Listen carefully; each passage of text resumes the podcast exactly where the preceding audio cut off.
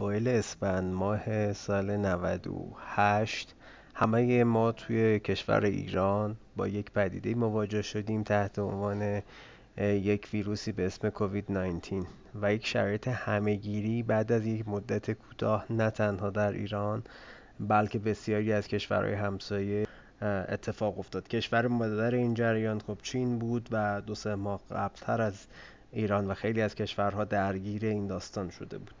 الان که این پادکست داره منتشر میشه قریب به شاید می‌تونم بگم شش ماه از شروع این همهگیری گذشته. کماکان هنوز واکسنی در دسترس همگان وجود نداره.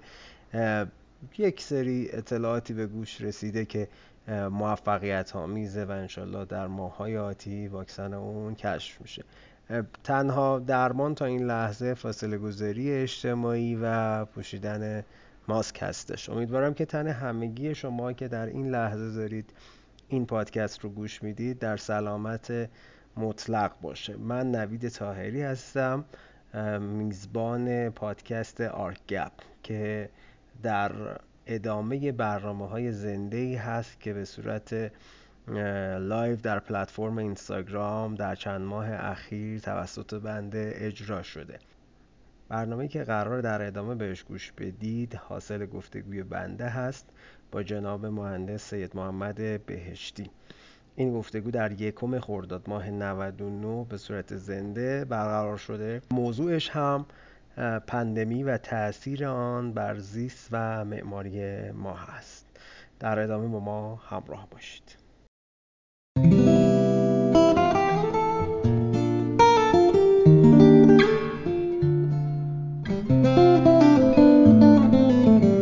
سلام و عرض شب بخیر جناب مهندس بهشتی. سلام علیکم. خوش آمد میگم خدمتتون. و بعد ارز کنم که برای بنده سعادتیه میزبانی شما به هر شکل. من شما با بیننده ها صحبتی چیزی دارید تا بریم سراغ گفتگوی خودمون. من در خدمت هستم. سلام عرض می‌کنم خدمت دوستان عزیزی که وقت گذاشتن دارن این گفتگو رو دنبال می‌کنن از شما هم تشکر می‌کنم. همچین موقعیتی رو فراهم کردید و خلاصه در این اوضاع کرونایی کار عمل جالبی رو خلاصه به خرج دادید. حالا همونطور که استحضار دید خب ما توی این یک از ابتدای فروردین که خب این جریان قرنطینگی و اینا خیلی شدت گرفت و خب همه خانه نشین شدیم یه جورایی حالا بل اجبار یا به خواسته شخصی. ما این موضوع رو که موضوع تازه‌ای بود و برای ما معمارا و شهرسازا می‌تونست خیلی معنا پیدا بکنه به عنوان محورهای گفتگو دیدیم و با خیلی از دوستان اساتید صحبت کردیم. و خب جالب بود برام که تنها عزیزی که خب حالا در این زمینه مقاله منتشر کرده بود خب شخص شما بودید که توی همشهری دیدم حدود روز معمار مثل این که یه مقاله ای رو در این موضوع چاپ کرده بودید و خب اون ناشی از اون منش و دانش عمیقیه که همیشه داشتید. موضوع رو چقدر حساس می‌بینید آقای مهندس؟ آیا واقعا این همه گیری و اینها تاثیر خاصی رو سبک زندگی ما شیوه زیستنمون و معماریمون می‌گذاره یا خیر به نظرتون؟ عرض می‌کنم خدمت شما که ببینید من به نظرم می‌رسه که شاید به دو وجه میشه موضوع رو دید. یه وجه وجه اجباری موضوعه. یعنی ما اختیاری نداریم نسبت بهش. و خب تا حالا شاهد بودیم که اثر گذاشته. یعنی اینطور نیست که اثر نذاشته باشه. و از این به بعدش هم اثر خواهد گذاشت و به نظرم قضیه خیلی جدیه. شاید مثلا در قرن بیست و یکم این یکی از مهمترین حوادثی خواهد بود که در واقع تاثیر می‌ذاره بر سرنوشت زندگی اون الگوی زیست به انسان در کره زمین. به نظر من این ریختیه. حالا ممکنه بعضیا اینو خیلی جدی نگیرن ولی خب حالا عملا خواهیم دید. البته دیگه عمر ما ممکنه اون موقع کفاف نده. عملا خواهیم دید که تا پایان قرن 21 به عنوان یکی از یکی از مهمترین حوادث اتفاق به ارزیابی خواهد شد. بله. ببینید در طول تاریخ ما حوادث اینطوری داشتیم که بعدها منشأ اثرات خیلی عمیق شده در تاریخ بشر. یعنی مثلا فرض کنید ما انقلاب کبیر فرانسه رو داریم. انقلاب کبیر فرانسه پیش از انقلاب یک فعالیتی آتشفشانی که در ایسلند هستش می‌کنه و این آتشفشان خاکسترهایی که ازش به خارج میشه ابرهایی رو تشکیل میده و منجر به یه قحطی میشه در فرانسه. و حالا بعد ما انقلاب فرانسه رو داریم. معمولا در انقلاب فرانسه به این چیزا خیلی توجه نمی‌کنیم. این, این پدیده یعنی طبیعی رو یعنی جغرافیا و عوامل طبیعی رو شما یک زمینه ای برای شکلی تحولات اجتماعی سیاسی به نظر من هست. بله اینطوری هست. یعنی شما حتی مثلا انقلاب مشروطه رو وقتی نگاه بکنید به دنبال یه همچین حوادثی اتفاق بیفته بله، بله. حتی آمدن رضاشاه به دنبال همچین حوادثی هست. یعنی قحطی که در ایران میشه در واقع خلاصه یه وضعیتی اتفاق میفته که به طور طبیعی تاثیر می‌ذاره و تبدیل بشه به یه نقطه عطف.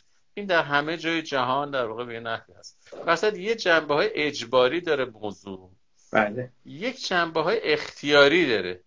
یعنی که ما از این به موقعیتی که پدید اومده انگار یه پرده های کنار میره تا ما شاهد یه چیزهایی باشیم. که حالا اگر این شاهد این چیزها که هستیم اینها رو دریابیم به قول حافظ بگه دریاست مجلس او دریا وقت دور یاب. هان ای زیان رسیده وقت تجارت آمد. اگه اهل این چیزان باشیم البته به نظر من فرصتی که عملا خود همین مسئله کرونا و قرنطینه و خانه نشینی و بالاخره این قضایا در واقع باعث شد عملا یک زمینه های فراهم کرد واسه که یه پرده های کنار بره. و ما شاهد یه موضوعاتی باشیم که شاید پیش از اون قفلت داشتیم ازش و خیلی توجه نمی کردیم بله دقیقا همونجور که حالا شما تو مقاله هم بهش پرداخته بودید این شرایط باعث شده که حالا همون جمله معروفی که از هایدگر نقل کرده بودید که انسان معاصر بی خانمان است و شاید این باعث شد که ما یه بازگشتی پیدا بکنیم دوباره به خانه.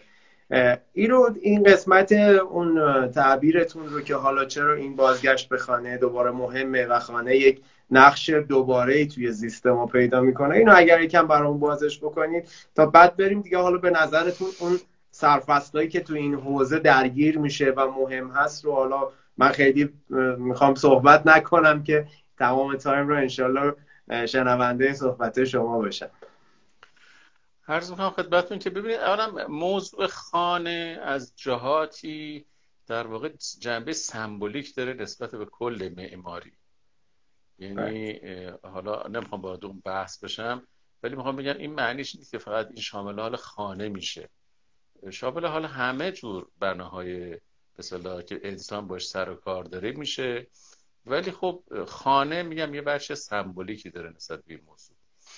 ببینید ما شاید مثلا اگه مرور بکنیم جریان معماری خودمون رو در طی هفتاد سال گذشته 60 سال گذشته می‌بینیم که رفته رفته بناهایی که ساخته میشه تنزل پیدا کرد به اولا نازلترین مراتب کمی یعنی عملکرد یعنی function.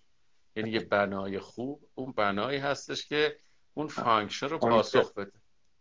این یکی یکی دیگه تمام به تلاش و تکاپو و خلاقیت ها و ابتکاراتی که خلاصه به خرج داده شد در ساخت و سازها در طی هفتاد سال اخیر عمدتا معطوف بود به تأمین آسایش.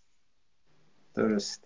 یعنی, یعنی امروز خانه های ما نسبت به هفتاد سال پیش درش آسایش بیشتری هست. یعنی شما هفتاد سال پیش در داخل خانه سرویس بهداشتی نداشتید. در داخل خانه حمام نداشتید.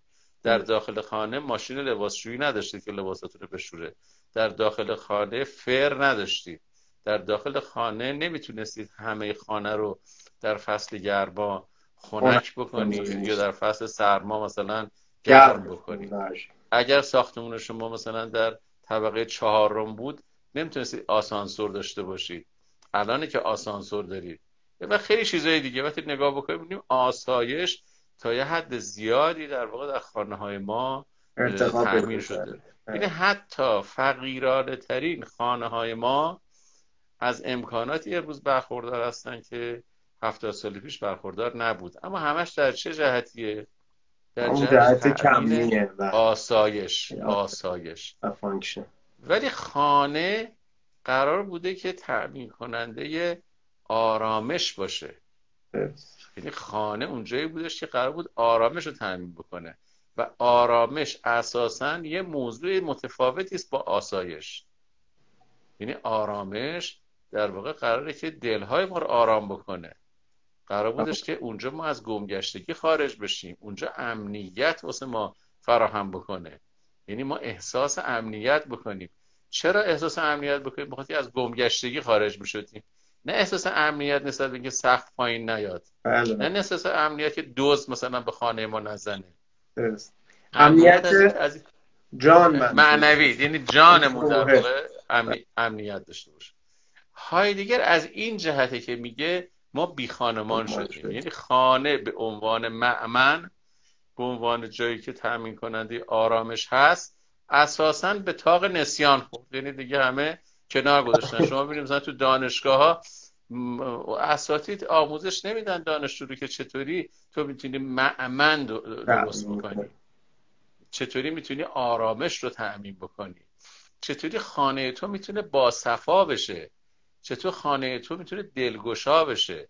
اینا رو اینا رو کسی یاد نمیده. اما یاد میدن که چطور پرت فضایی نداشته باشی چطور مثلا سقفت رو دیوارا خلاصه مستحکم بیسته. خب آیا به نظر شما خب این تعابیر می‌دونید خیلی قابل اندازه گیری شاید به نوعی میشه گفت نیست دیگه. یعنی اون جنبه کیفیش که وابسته است به اون بعد روحانی انسان و اون جانی که به جز جسم است. این خب یه مقدار همیشه این سوال پیش میاد که واقعا آموزش دادن اینها به صورت فرموله شاید سخت بشه من فکر کنم مصادیق تا یه حدی ذهن رو آرام می‌کنه که آقا مثلا یه فضایی که این حالا هوا رو داره به قول شما اون حس مثلا آرامش رو تامین می‌کنه. به نظر شما آیا واقعا این راهی داره برای اینکه ما برگردیم به این که فهمی دقیق تری از این. یا تو حالا تو سیستم آکادمیک و حرفه‌ای هم بتونیم این معمنه رو یه ذره معنا بهش بدیم. یعنی فقط محدود نشیم. من تاکید می‌کنم روی 60 70 سال گذشته. بله. درست؟ یعنی چی؟ یعنی تا قبل از 60 70 سال گذشته اتفاقا خانه های ما کاملا اینو تعمین می‌کرد. یعنی پس بلد بودیم. این فقط در مثلا بعضی خانه اشراف نبود که این تعمین می‌شد. مردم عادی هم خانه هاشون باصفا بود. مردم عادی هم خانه هاشون معمن بود. آرامش تعمین می‌کرد. الان شما همین خانه هایی که باقی مانده از به صلاح دوره قاجار دوره حتی پهلوی اول وقتی که شما سراغشون میرید می‌بینید که این آرامش کاملا احساس میشه درشون. بله. یعنی پس بلد بودیم. بالاخره یه جوری بلد شده بودیم دیگه ها؟ از اونجا به قبل برید. میگید آقا این قابل اندازه گیری نیست چطور قابل اندازه گیری نیست؟ ما مشکل از مترمونه. ما یه متر داریم که تقلیل یافته ترین کمیات رو بلده اندازه بگیره. البته با این متر نمیشه اندازه گرفت. بله. شما مگه نمی‌تونید غذای خوشمزه رو از غذای خوشمزه تر تشخیص بدید؟ بله قطعا همینه. می‌تونید تشخیص بدید. چرا؟ بخاطر که به شما یه زائقه ای داده شده که شما با اون اندازه گیری بکنید. خب عین همون راجع به خانم هست دقیقاً. خونه خب خونه با صفا رو از خونه بی صفا تشخیص میدیم کاملا. نه, نه من گفتم ملموسه چون مثلا حالا تعبیر غیر حالا خودمون به اصطلاح مثلا الکساندر از کیفیت بینام اسم می‌بره. حالا شما خیلی بله. شفافتر راجع به همین بحث میگید با صفایی. اینو قطعا همه آدم ها همه ما ایرانی ها همه فارسی زبانهایی که الان مخاطب ما هستن قطعا فهم دقیق ازش دارن. مقصودم این بود که آیا این قابلیت آموزش دادن چرا ما یادمون رفت؟ چی شد فراموش کردیم چه جریانی ما یادمون رفت. ما یادمون رفت. نه اینکه کسی آموزش به ما نداده. درسته. ما زائقمون آموخته است نسبت به این قضیه. بله. فقط چی شده؟ ما دچار اختلال زائقه شدیم. بله. یعنی زائقمون دچار نسیان شده. فراموش کردیم. دوباره باید بیادمون بیاد. چنانچه همین امروز وقتی که میریم مثلا در خانه های قدیمی یه دفعه فیلمو یاد هندوستان می‌کنه. دقیقا. یه چیزی رو قبلا یه جایی چشیدیم که اینطوری اینطوری در واقع فیلم یاد هندوستان می‌کنه دیگه. بازجویی ما مشکلی که پیدا آره ما مشکلی که پیدا کردیم اینه که دیگه یواشاش متقاضی این قضیه نشدیم. می‌دونید ما با ترمینولوژی بنگاه معاملات ملکی تشخیص یه بنای خوب از بنای بد میدیم. متاسفانه دقیقا. و اونا و اونا چیه؟ اونا اونا اصلا کارشون از اون لحظه شروع میشه که بنا تبدیل میشه به کالا. حالا. به محضی که تبدیل میشه به کالا حالا باید با مترهای خیلی خلاصه چی میگن؟ الکن سنجیده بشه. مترهای الکن ناقص باید سنجیده بشه. بله بله. بله این هست. بسیار. و جلو این قسمت بحث فکر می‌کنم حالا برای بچههایی که همراهند با ما و خب من که خودم یاد می‌گیرم اساتیدم هم اینجا هستن. جناب دکتر انوشفر دیدم تو جمع دوستان ما هستن. که سلامت باشه.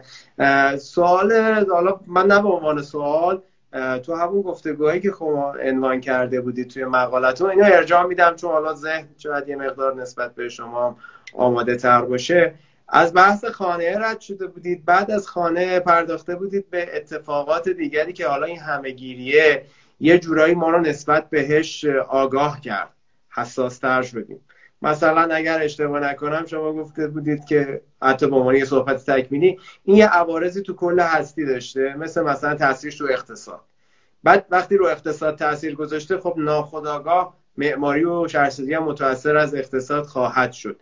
این قسمتش رو یکم دیگه بیشتر با هم صحبت کنیم چون فکر کنم تو مقاله هم خیلی اشاره خاصی نکرده بوده به این بحث اقتصاد و تاثیرش و همون صحبته که با هم راجع به استفاده افراطی از متریال و اینها داشتیم حالا به حد بله. اون قسمت عرض می‌کنم خدمت شما که ببینید این, این به نظر من در وهله اول اون چیزی که معمارا و شهرسازای ما خوب هستش که بهش توجه داشته باشد اثرات مستقیمی هستش که این وضعیت میگذره بر معماری و شهرسازی ما.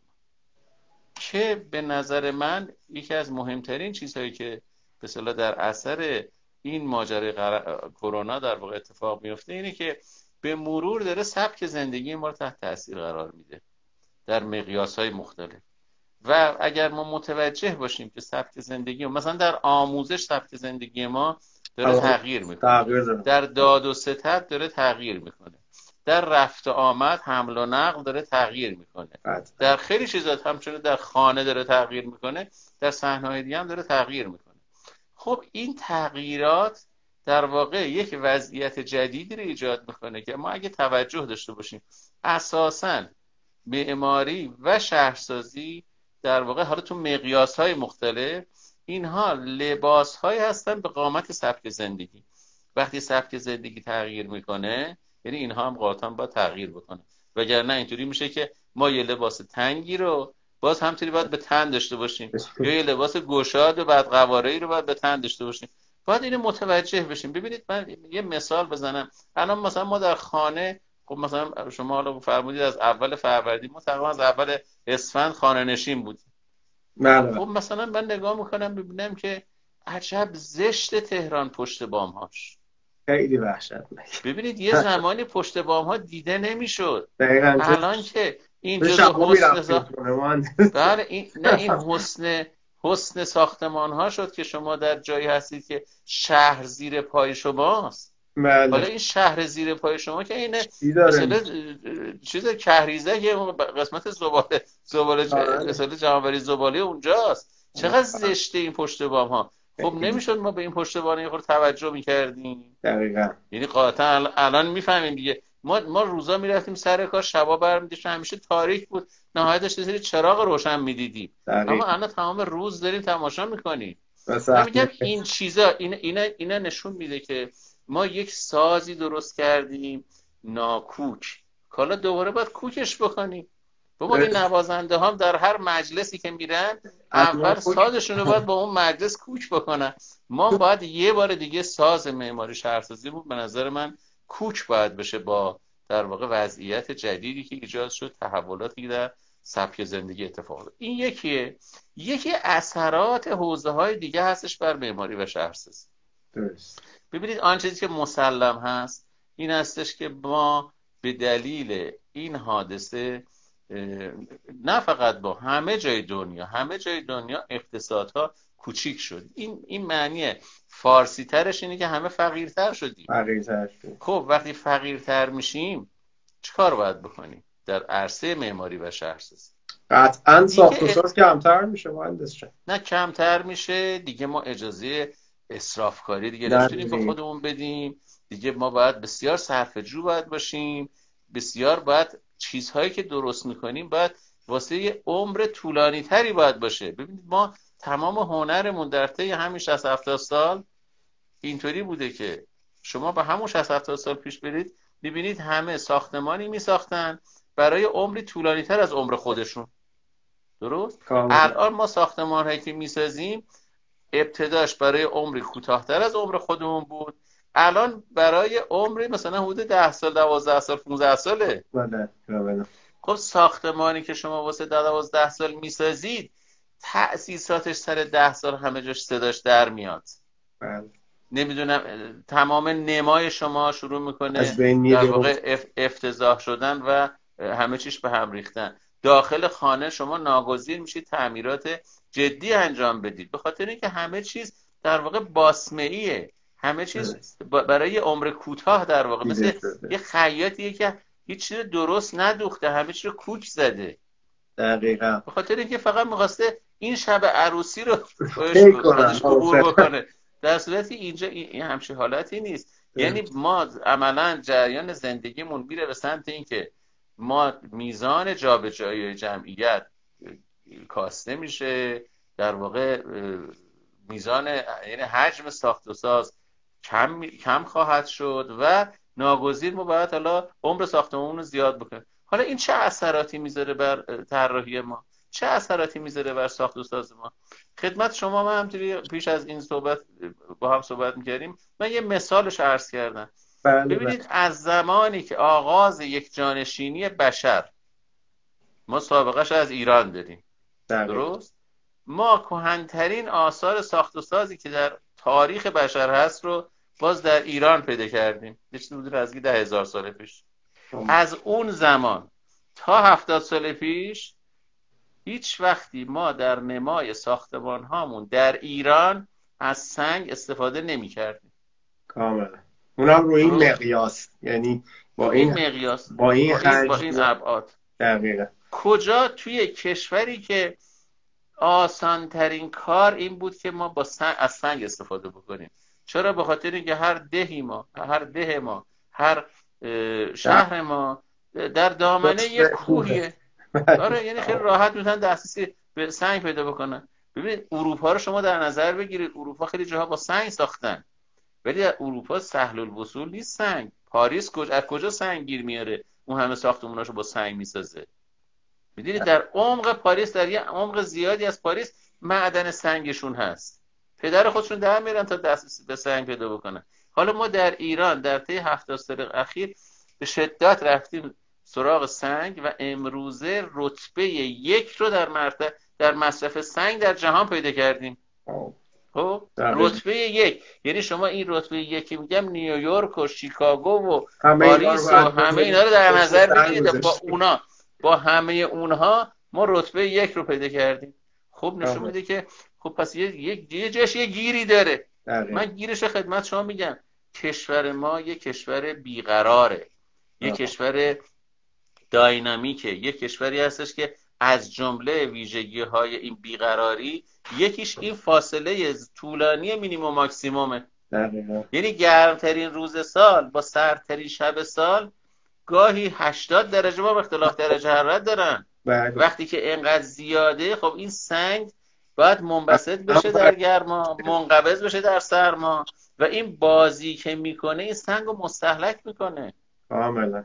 خب ما چون عمر ساختمانمون کوتاهه متوجه این قضیه نمیشیم اما این قرار باشه عمر ساختمانمون طولانی بشه. اون وقت خواهیم دید که چطور این. سنگا ترک می‌خورن لای ترکاشون آب میره یخ. می‌زنه هوا زده میشن و, و بله. اصلا تبدیل میشن به یه نکبتی خب. تازه ما متوجه میشیم که مثل که نباید ما بلحوثانه رفته بودیم سراغ سنگ یعنی بله، اینطوری بله. نبودش که گذشتگان ما هزاران سال عقلشون نمی‌رسید ما در طی کشف سال عقلمون این همه. رسید درسته. یعنی یعنی یعنی می‌خوام بگم یه یه اثرات اینطوری را هم باید توجه کرد. یعنی بالاخره تحولات اقتصادی که در پیش وجود داره تحولات مثلا اجتماعی که وجود داره همه اینها قاعدتا روی به کار ما حتما تاثیر می‌ذاره. و حالا خوبه که ما به استقبال این به تحولات بریم. نه اینه که این تحولات ما رو با پس کردنی بخوان در ما تغییر روی ایجاد بکنن. تحمیل بکنن یه روش رو. بله. حالا طبق حالا این صحبتی که میگید پس یه جورایی می‌تونم بگم ما در گذشته عاقلانه تر مصرف می‌کردیم. درسته سخاوت ولی عاقلانه تر مسلما اینطوری بوده عاقلانه تر بوده و... اصلا ببینید در ایران اگه ما پول نفت رو بذاریم کنار جز به صورت عاقلانه نمیشه زندگی کرد. دقیقا. فقط این پول نفته که به ما اجازه می‌داده که هر نوع بازیگوشی رو انجام بدیم.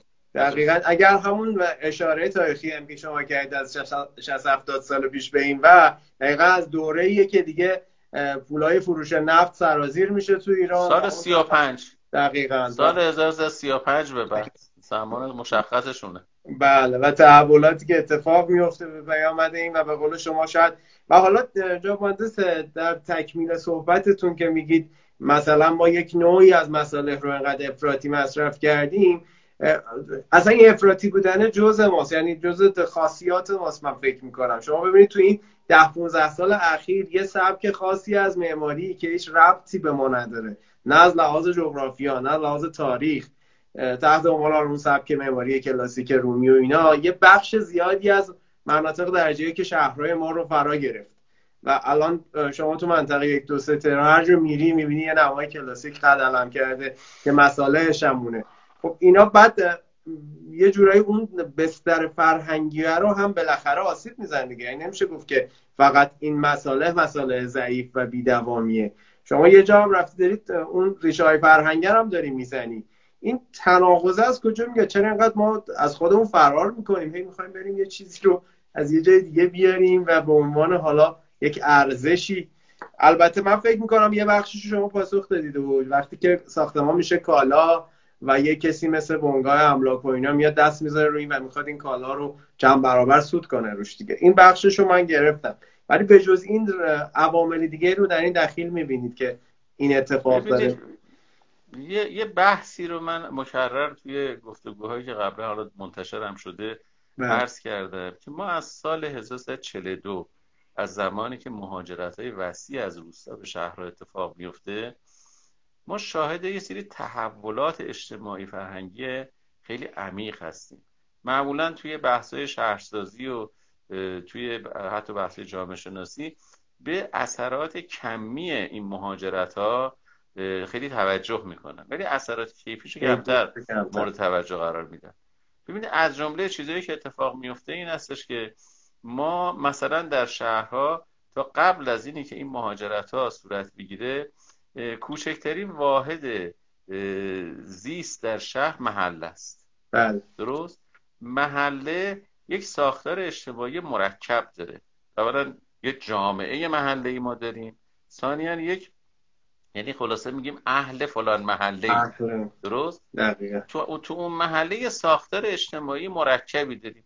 یعنی پولدار محله گدای محله مثلا آخوند محله نمی‌دونم سیاستمدار محله. همه اینا کنار هم دارن زندگی می‌کنن. بقال و چقال و همه دارن کنار هم زندگی می‌کنن.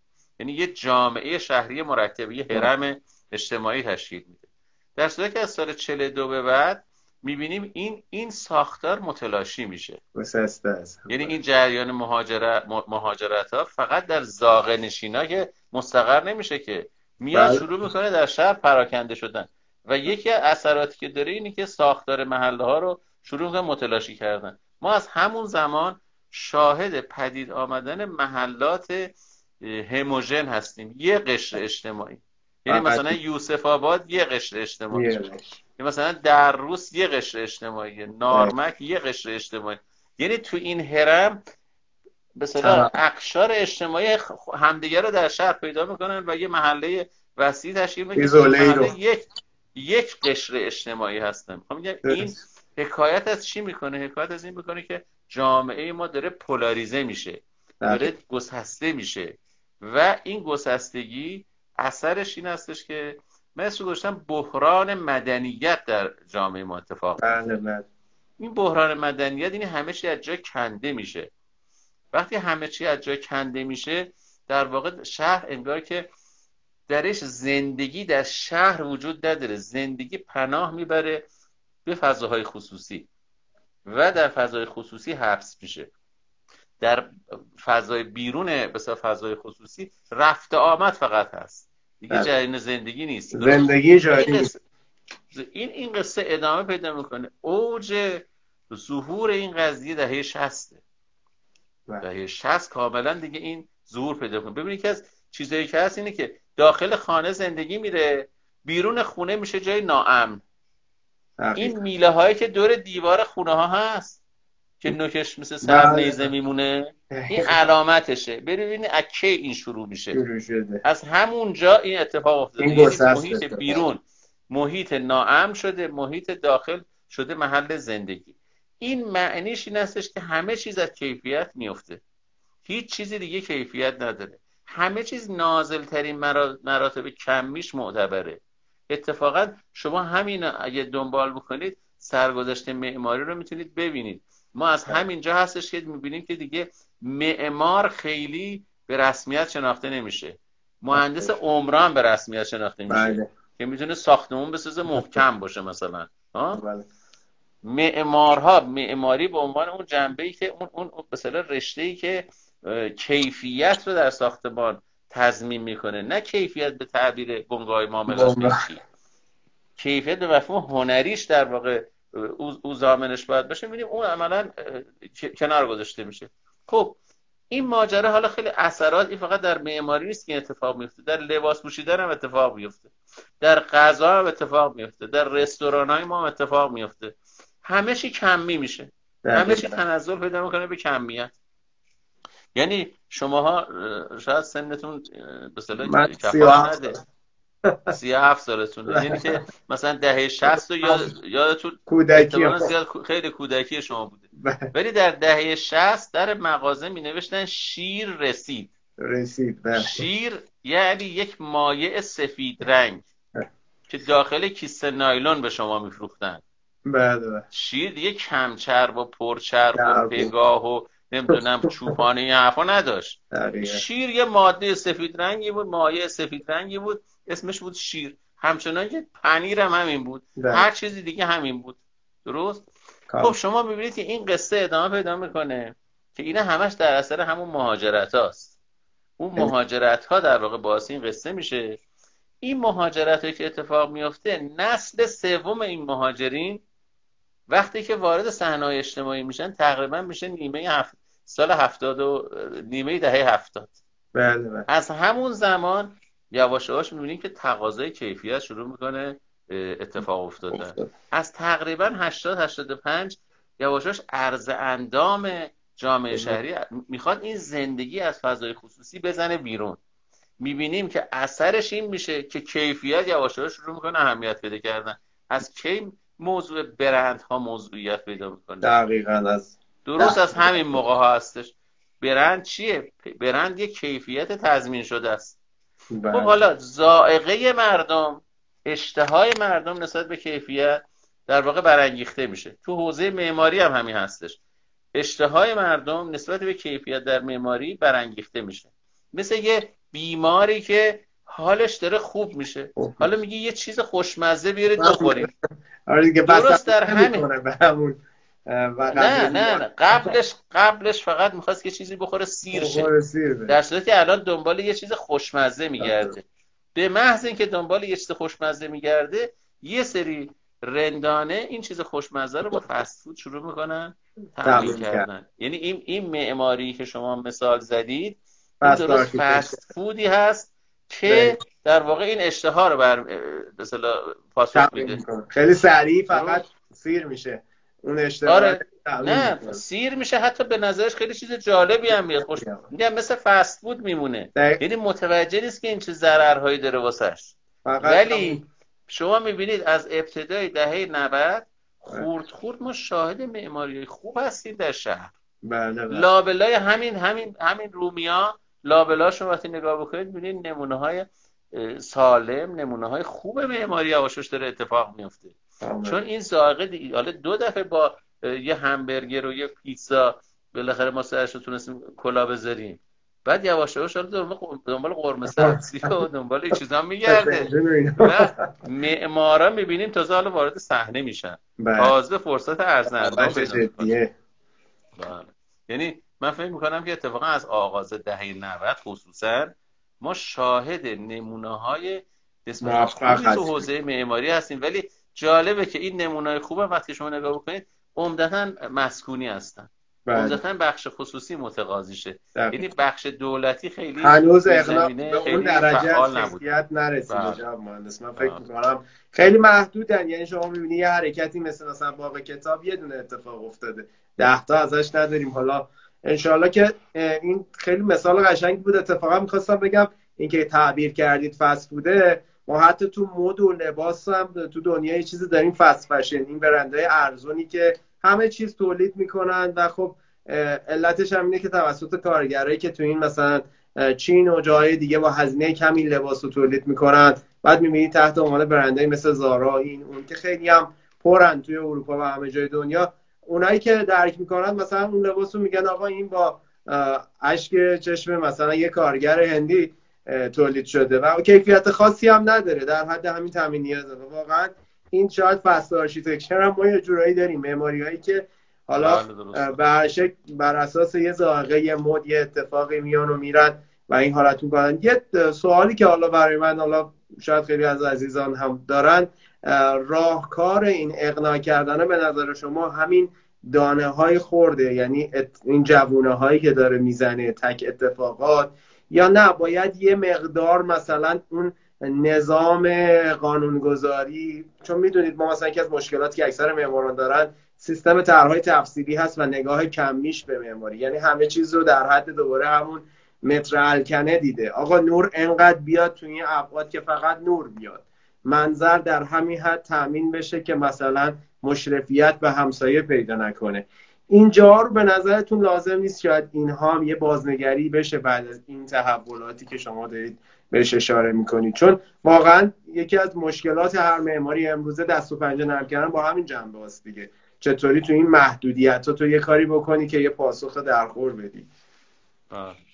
عرض می‌کنم که اولا که به قول مولانا میگه آب کم جو تشنگی تشنه. آور به دست تا بجوشد آبت از بالا و پس. این تقاضا خیلی مهمه. اول ما این تقاضا رو باید بتونیم دامن بزنیم. و باید این زرنگی رو داشته باشیم که از کرونا حد اکثر استفاده رو بکنیم واسه این قصه. درست. یعنی این در واقع یک نقطه عطفی می‌تونه بشه در معماری و شهرسازی ما. به دلیل همین این جنبه هایی که عرض, عرض کردم. یعنی این توجه به کیفیت. ببینید کیفیت خودش یه ابزارهایی داره که از هر برهان قاطعی قاطع تره یعنی همه رو ناگزیر به اه، چی میگن؟ این زانوی همه رو خلاصه سست می‌کنه. دقیقاً. ببینید کار ما مثل چیه؟ کار ما مثل این کبابی های کنار جاده است. دیدید که چیکار می‌کنن دم ظهر که میشه؟ آره یه آتیش می‌کنن. آتیش می‌کنن و یه بعد یه تیکه خوشگوش میندازن توی اون زغالا. این. دودی که می‌کنه این ماشینایی که تو جاده میرن این دوده وارد چی- فضا اونجا میشه. احساس می‌کنن که چقدر گرسنشونه. احساس می‌کنن که چقدر کباب پاسخ خوبی است به این گرسنگی من میگم کار ما الان اینه که باید خوشبوش داخل آتیشمون بندازیم و این. اشتها رو برانگیزیم اگر ما این اشتها رو برانگیزیم قوانین و مقررات مانع ما دیگه نمی‌تونن باشن یعنی اونا تا منعطف. امروز قوانین و مقررات بهانه های خوبی بودن که ما بریم پشتش قایم بشیم آه. ولی من می‌خوام بگم قوانین مق... قوانین و مقررات خیلی نمی‌تونن مانع بشن چنانچه خیلی از اتفاقات در شهرها داره اتفاق میفته با همین قوانین و مقررات اتفاقای بسیار بد و اتفاقای بسیار خوب که همشون مغایر با این قوانین مقررات هستن. ببینید شما تمام طرحهای جامعه از اولی تا امروز رو نگاه بکنید همشون نوشتن در قسمت جنوب تهران اجازه احداث گاوداری نباید داد. خب ولی همه چند تا گاوداری اونجا هست. همه گاوداری چطوری اینکه این که اینی که قوانین ممنوع کردن که چطوری پس هست؟ یعنی ببینید وقتی که شرایط اقتضا می‌کنه. باشد هست. وقتی هم که شرایط اقتضا می‌کنه نباشد نیست, چه قوانین مقررات بگوید. یعنی می‌خوام قوانین مقررات اون مثلا چوب جادوگر سیندرلا نیست. نیست. اون نیستش که در واقع یه چیزی رو پدید میاره یه چیزی رو محو می‌کنه. شما البته اثرات دیگه ای داره. متوجه میشی؟ بله. حالا من می‌خوام بگم که اول ما این تقاضا رو باید ایجاد بکنیم. الان من این اشاره کردم که در همین نقاط مختلف تهران و ایران شما بالاخره نمونه های خوب معماری هم دارید می‌بینید. اون نمونه های خوب چطوری اتفاق افتادن؟ مگه قوانین مقررات دور زدن؟ با همین قوانین مقررات اتفاق افتادن. بله بله. یعنی پس میشه دیگه یه دونه اتفاق افتاده باشه نشون یعنی میده هزار تاش هم می‌تونه اتفاق بیفته. پس شاید به قول شما از این مسیر رو باید از این وردید یعنی از این ور بله. باید این تشنگیه رو ایجاد کرد و اون تقاضای خب قطعا اونها رو هم متاثر می‌کنه به نوعی که این قوانین مقررات اتفاق بیفته. یه بخشی هم من چون یکی از عزیزان این پایین یه کوشن باکسی هست می‌تونن سوال بپرسن. در رابطه با همین بحث بحران مدنیتی که شما مطرح کردین مهندس و این اتفاقی که افتاده و این حالت بافتای هموژنی که الان تو شهرها ایجاد شده. حالا به هر حال اینو که نمی‌تونیم منکرش بشیم به قول شما منطقه فلان یه سری آدم با یه سری تیپ مشخص و این از جامعه گسست بده کن یعنی تو همین تهران شما از جنوب تا شمال اتفاقاتی رو می‌تونی در عرض دو ساعت ببینی که اصلا انگار تو دو تا اقلیم جداگانه قرار گرفتی. اونو چجوری میشه حل کرد؟ یعنی اونم فکر می‌کنید یواش یواش همین اتفاقات تک حرکت های درست معمارا باعث میشه که مثلا بافت های محله ای هم رنگ و بوی جدیدی پیدا بکنن. یا اون دیگه واقعا نیاز به یک نفوذ از بالا داره. این چجوریه ببینید یه چیزی رو باید دقت بکنید. من برمیگردم به سو اول صحبت. گفتیم معماری لباسی است به قامت سبک زندگی. سبک زندگی انسان بله. لباسی است به قامت محتوای زندگی حتی. بله. اون محتوا و اون سبک باید تغییر بکنه. وقتی تغییر بکنه حتما معماری ما هم تحت تاثیر قرار خب اما اون محتوا رو اونو عرض می‌کنم. عرض می‌کنم. ببینید الان شما در یه نقاطی از شهر تهران شاهد به وجود آمدن مقیاس های از جامعه شهری هستید. یعنی مثلا در مقیاس محله ای در مقیاس کلان محله ای ما در یه نقاطی شاهد پدید آمدن جامعه شهری هستیم. جامعه شهری یعنی یک ارگانیزم به هم پیوسته. بله. مثل کجا؟ مثل مثلا شهرک اکباتان. بله. مثل در شهرک غرب مثل اون جاهایی که برجه حافظ و سعدی و اینا هستن. شما کاملا جامعه شهری دارید محله دارید. اما محله این بار عمودیه. یعنی بله. برج حافظ یه محله است. درست. هم, هم ارتباطاتشون ارتباطاتیه که قبلا در یه محله وجود داشت. حالا چرا اینجاها وجود داره؟ چرا مثلا در قسمت ویلایی شهرک غرب وجود نداره؟ بله. چرا در یه نقاط دیگه مثلا وجود نداره؟ اینا رو اگر ما آسیب شناسی بکنیم مثلا می‌بینیم یه بخشش مربوط میشه به طرحهای تفصیلی و طرحهای شهری. که بله. چی؟ که اجازه میده یک بار خانه من که یه خانه دو طبقه بوده تبدیل بشه به یه خانه پنج طبقه. خب این معنیش چیه؟ معنیش اینه که من باید از خانه خودم بیام بیرون برم یه جای دیگه شهر خانم و با یکی شریک بشم که اون بکوبه دروش مثلا ساختمون بسازه. خب حالا وقتی ساختش من که بر نمیگردم همونجا که. درست؟ اتفاقی که میافته چیه؟ یک پدیده شکل گرفته در شهر که اسمش من گذاشتم خانه بدوشی. یعنی عمر سکونت شده مثلا سه سال پنج سال هفت سال بیشتر نیست. میانگین عمر سکونت شما اگر در آدم های مختلف که می‌شناسید اگه آمار بگیرید همین حدود هست بله. در صورتی که شکلگیری جامعه محله ای موکول به اینی که شما بیشتر از دو نسل در اونجا زندگی بکنید. یعنی تداوم سکونتتون بیشتر از دو نسل بشه.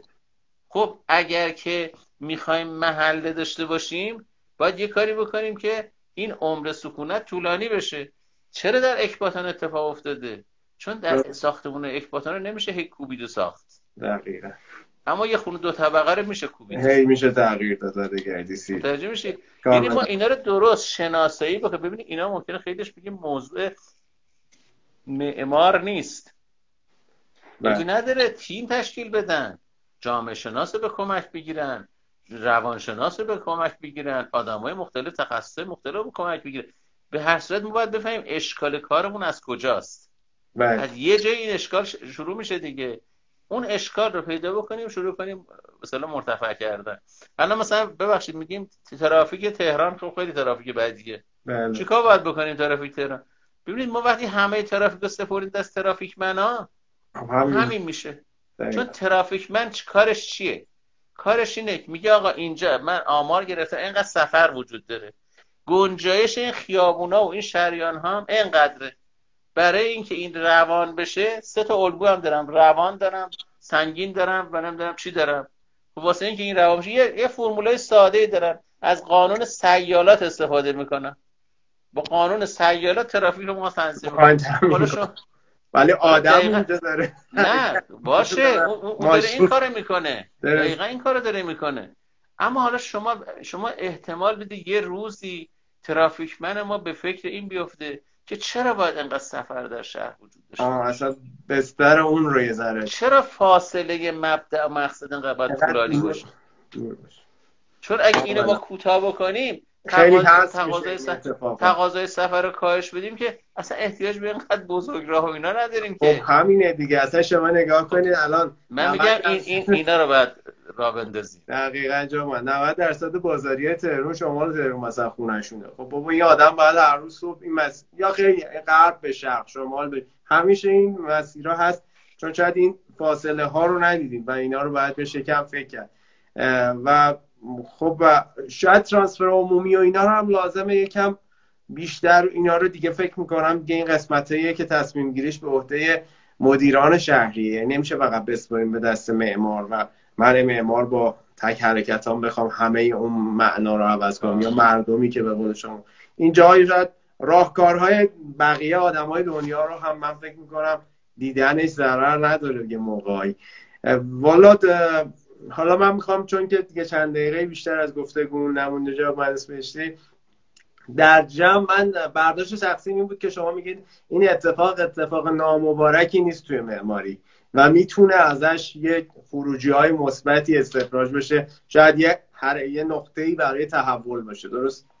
فهمیدم این صحبت شما رو. قطعا اینطوریست ببینید خیلی چیزها رو با خود جامعه معماری اگر شما بحث می‌کردید می‌گفتن که شرایط عمومی همه ما رو داره میرانه به یه سمت دیگه.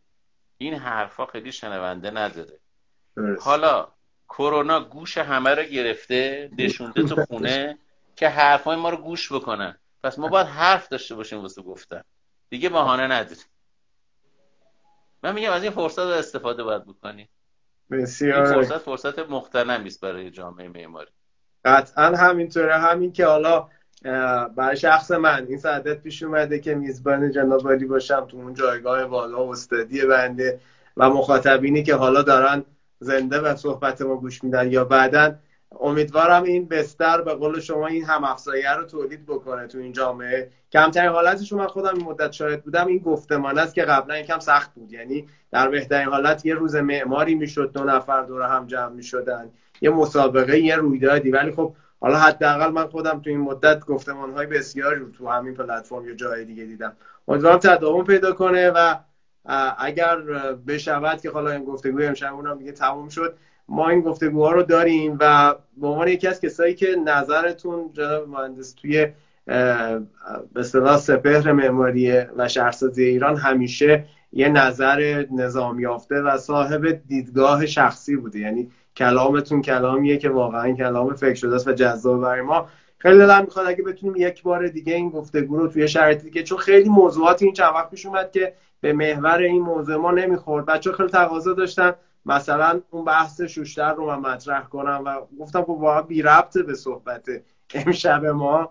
ولی خوشحال میشم اگر این وقت رو در یک شرایط دیگه بتونید به ما و مخاطبینمون بدید که انشالله بتونیم راجع یه سری از این موضوعات بیشتر بهره ببریم از حضورتون. حالا انشالله در, در خدمت شما هستیم. انشالله فرصتی باشه در خدمت. حتما. برای بنده که سعادت بوده این اتفاق بی‌نظیر و می‌خوام تشکر کنم بازم و امیدوارم حداقل مخاطبین ما هم حالا این حرفایی که شما زدید من فکر کنم هر کدومش خب بالاخره یه نقطه کوچکی از یک مقاله بزرگه. یعنی هر کدومش قابل بحث و تفکر هست.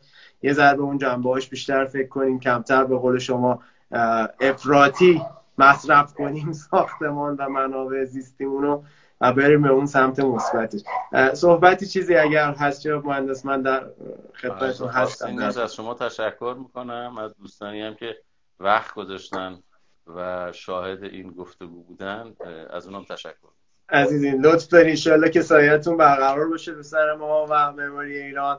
براتون آرزوی تندرستی و سلامتی دارم و شب بخیر. میگم بهتون. ان شاء الله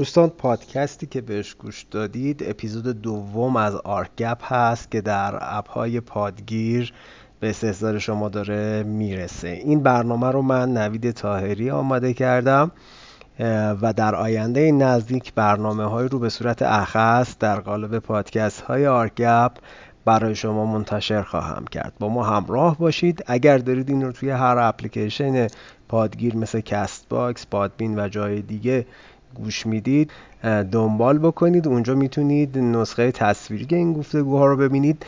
در یوتیوب هم کانال آرکگپ میزبان شما خواهد بود با برنامه هایی از این جنس. موفق و پیروز باشید تا اپیزود بعدی. به امید دیدار.